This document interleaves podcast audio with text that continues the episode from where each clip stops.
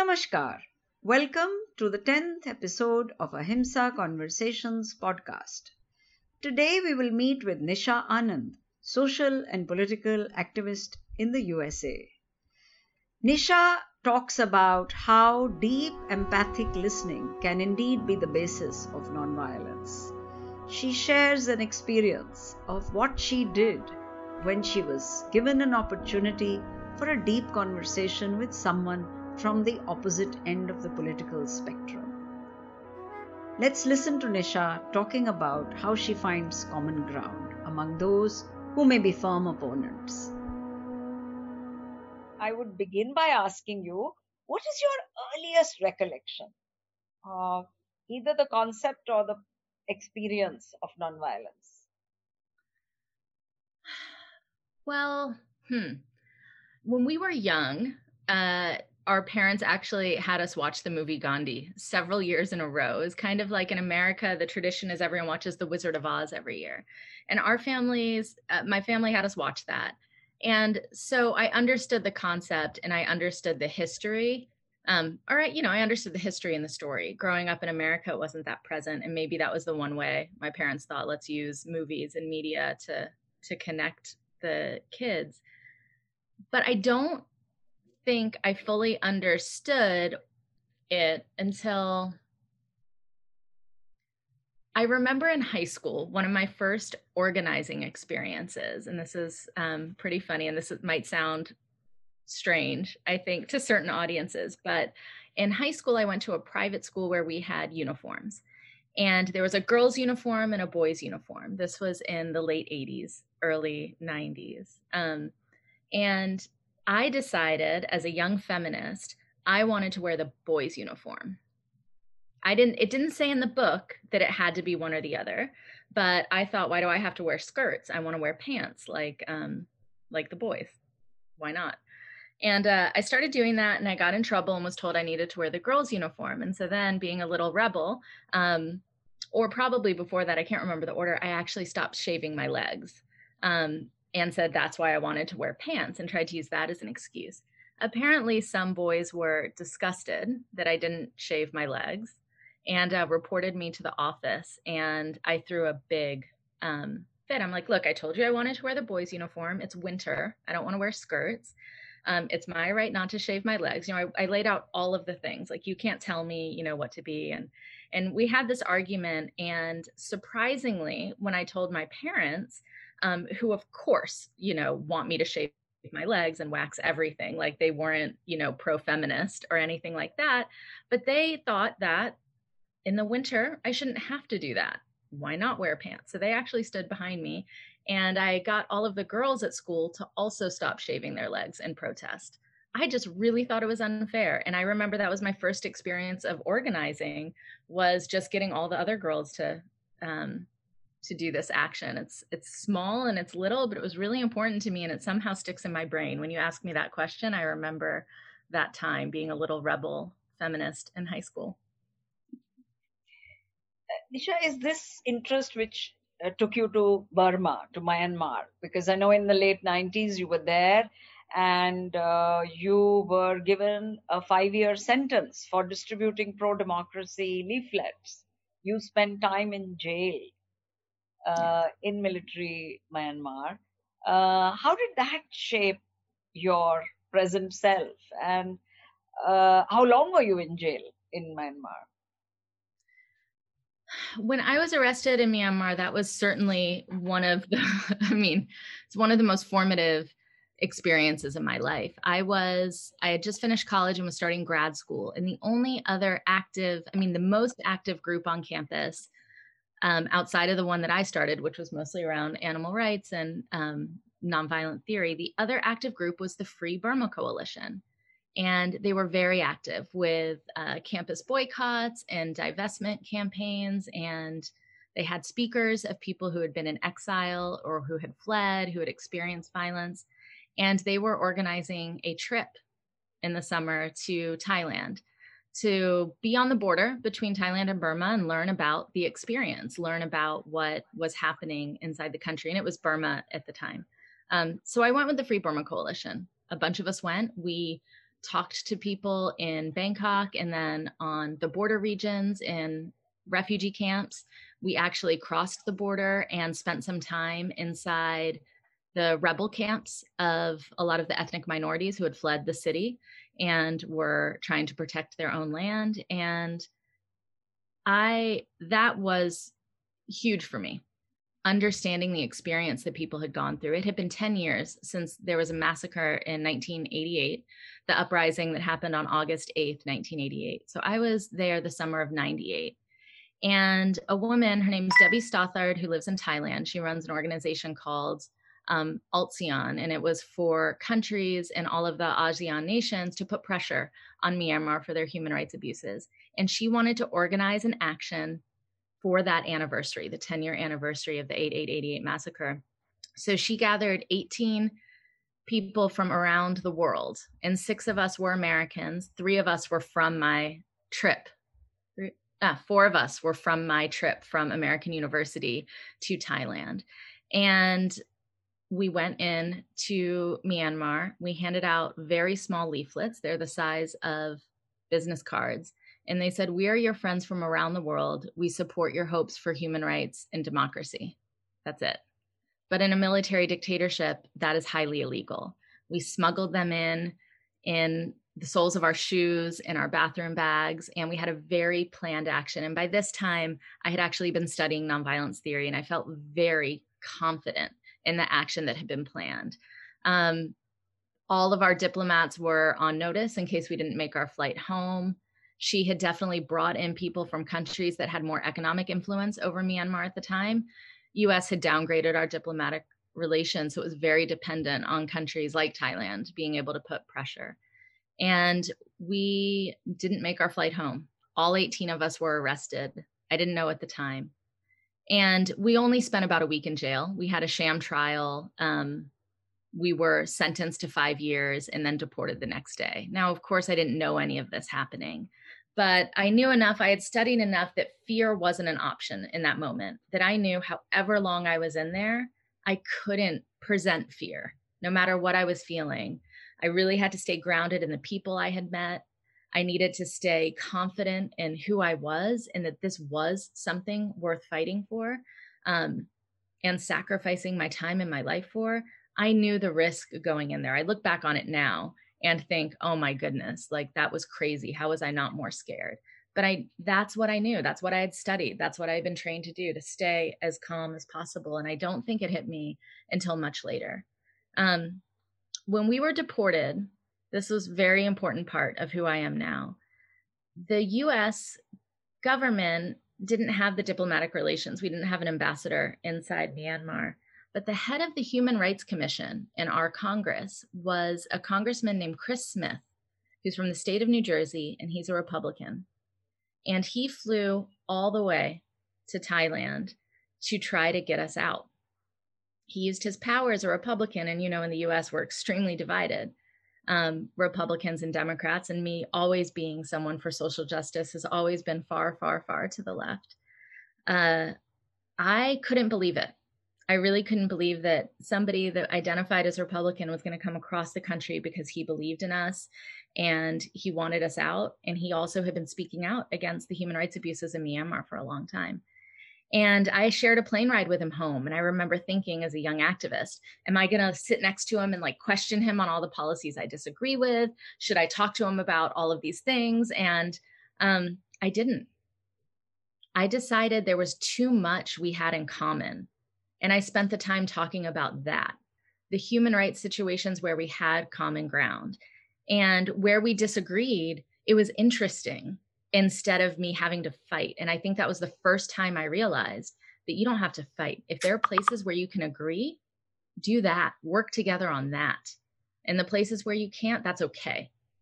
Having that relationship means you might be able to move them in the future on that issue. You might even be able, to move them right now, but building that relationship is critically important. He's still in Congress um, to this day, and that's 22 years later. And um, and I really appreciate that experience. I think that's given me my ability to do what I do now. Mm. Uh, Nisha, how did the years at the Ruckus Society shape you? Because I know you were with them for some time, and they uh, this is I think after your Myanmar experience. Uh, because in between, of course, you did the masters in peace and conflict resolution at mm-hmm. uh, the American University. Uh, but in what ways did the Ruckus Society's work on active nonviolent training also then shape what you do today? Before we come to that. Yeah, that was the obvious place for me to work. Um, after college, actually, after grad school, I worked for the War Resisters League, which is an international uh, organization. I know they're active in India as well, and I was their national organizer and um, at the War Resisters League, traveling around to all of our chapters, talking about active resistance to the military, and it's a very strong pacifist organization. When I left there, it was for the Ruckus Society. It was a job there, which excited me um, in a different way, where War Resisters League really has a lot of that theory and really connects people who have a deep belief in nonviolence and pacifism. Ruckus was about the activists, the people on the street also committed to nonviolence, very committed in everything they do. But I saw um, the WTO protest that happened in Seattle was an active part of that, and Ruckus Society formed out of that after a few actions. And so I joined them not that long after. And what Ruckus Society did was bring people to camps in the middle of the woods and train people on not just the theory and history of nonviolence, but then the actual tactics. How do you scale a building to hang a banner?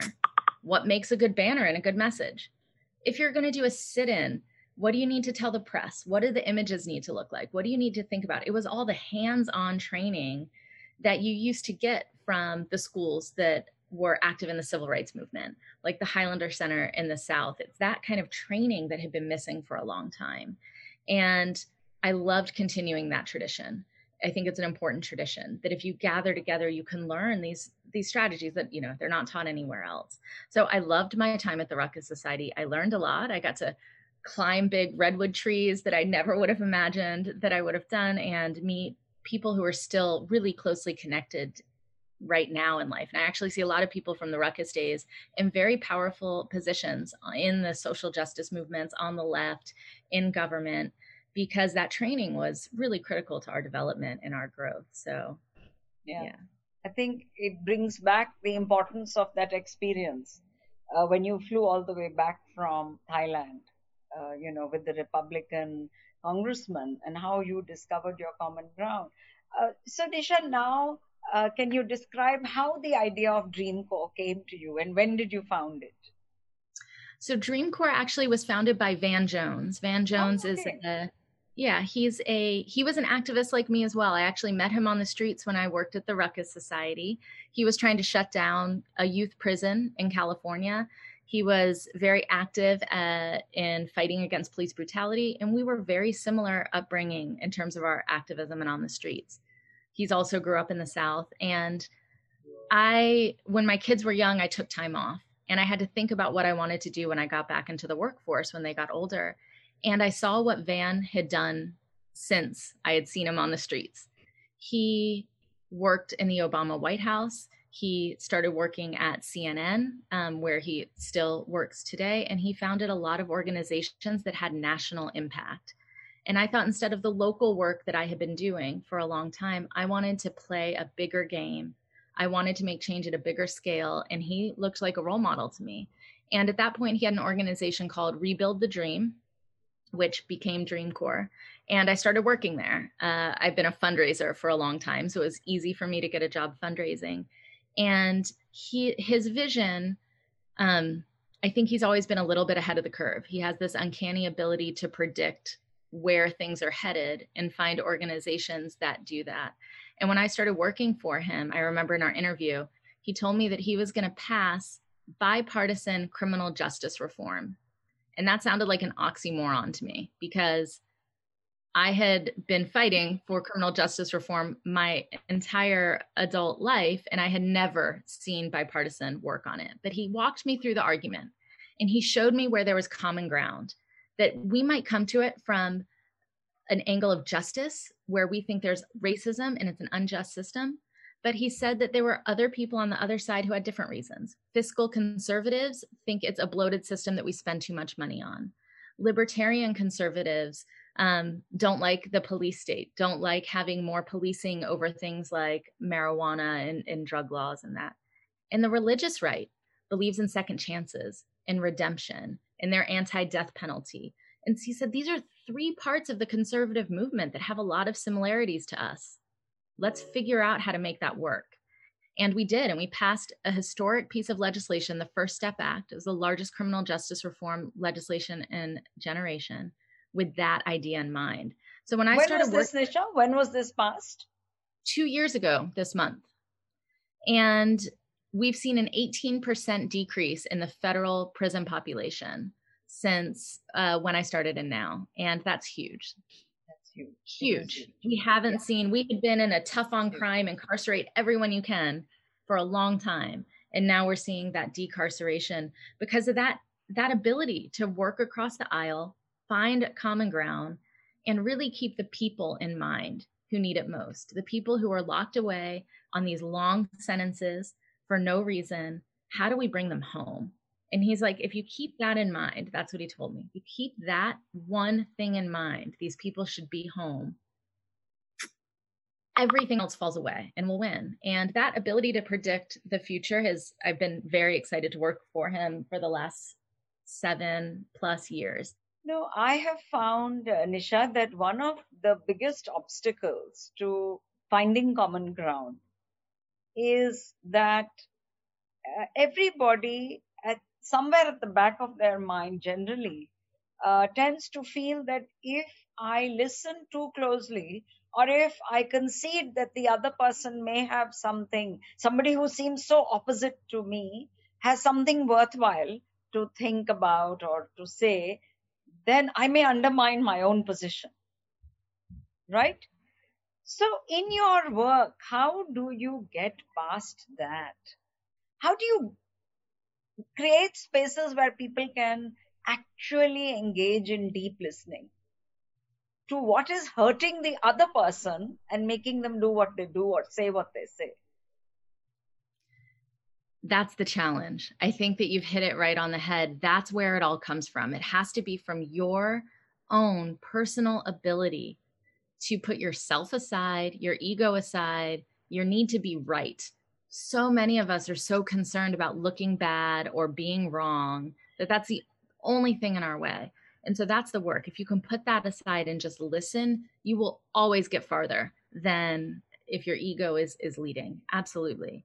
And I we say this phrase a lot at our office, common pain should lead to common purpose mm. because underneath like you just said underneath the complaint uh i don't you said it really well is the concern or yeah. that's how, right. did you say? Yeah yeah behind listen for the concern behind the complaint.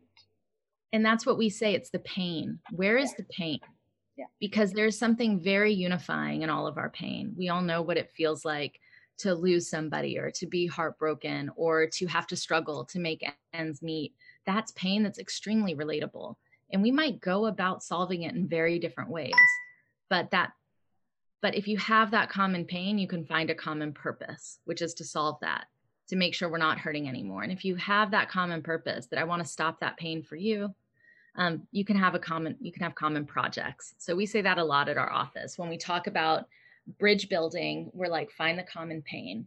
And i also think something i said earlier is what helps me have those conversations is to focus on who I'm serving first of all. So if it is for the prison issue, the folks inside, that I have to think about what their needs are, what they want, that deep empathy you have. Or when I was in Myanmar, for the folks who had not seen their families in 10 years and had no hopes of going back, the people most in need of their center.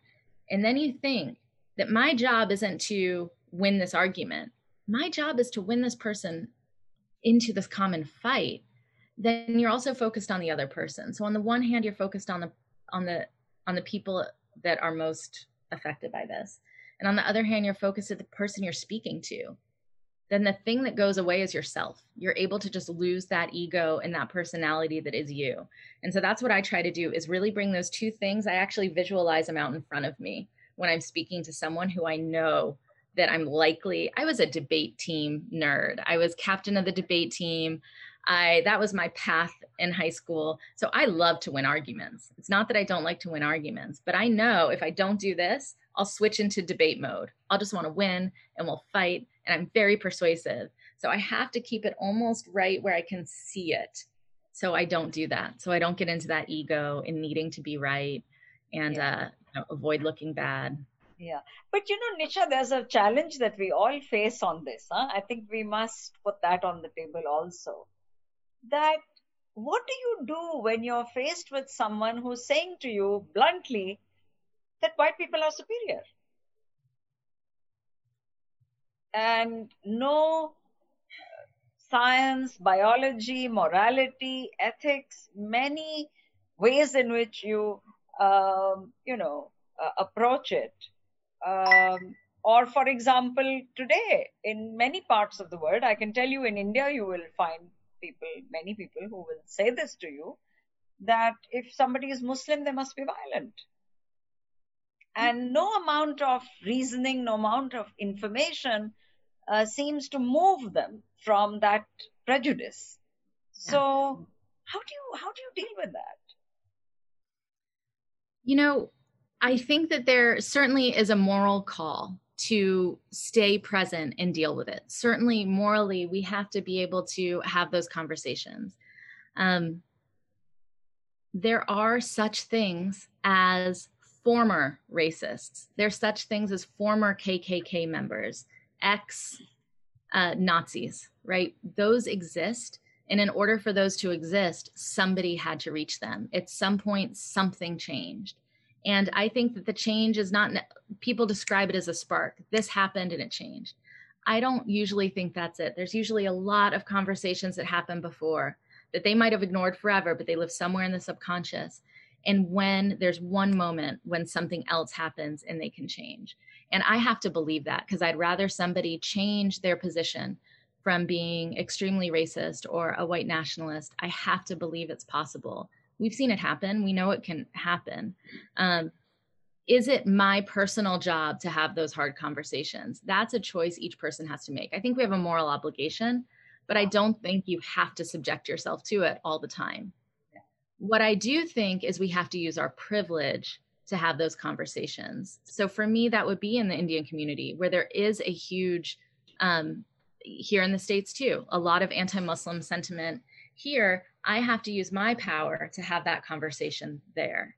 Um, I can't walk away from it because a Muslim, you know, one of my Muslim friends, organizer, something, they can't have the same conversation in the same way that I can. And I have to protect them by doing it.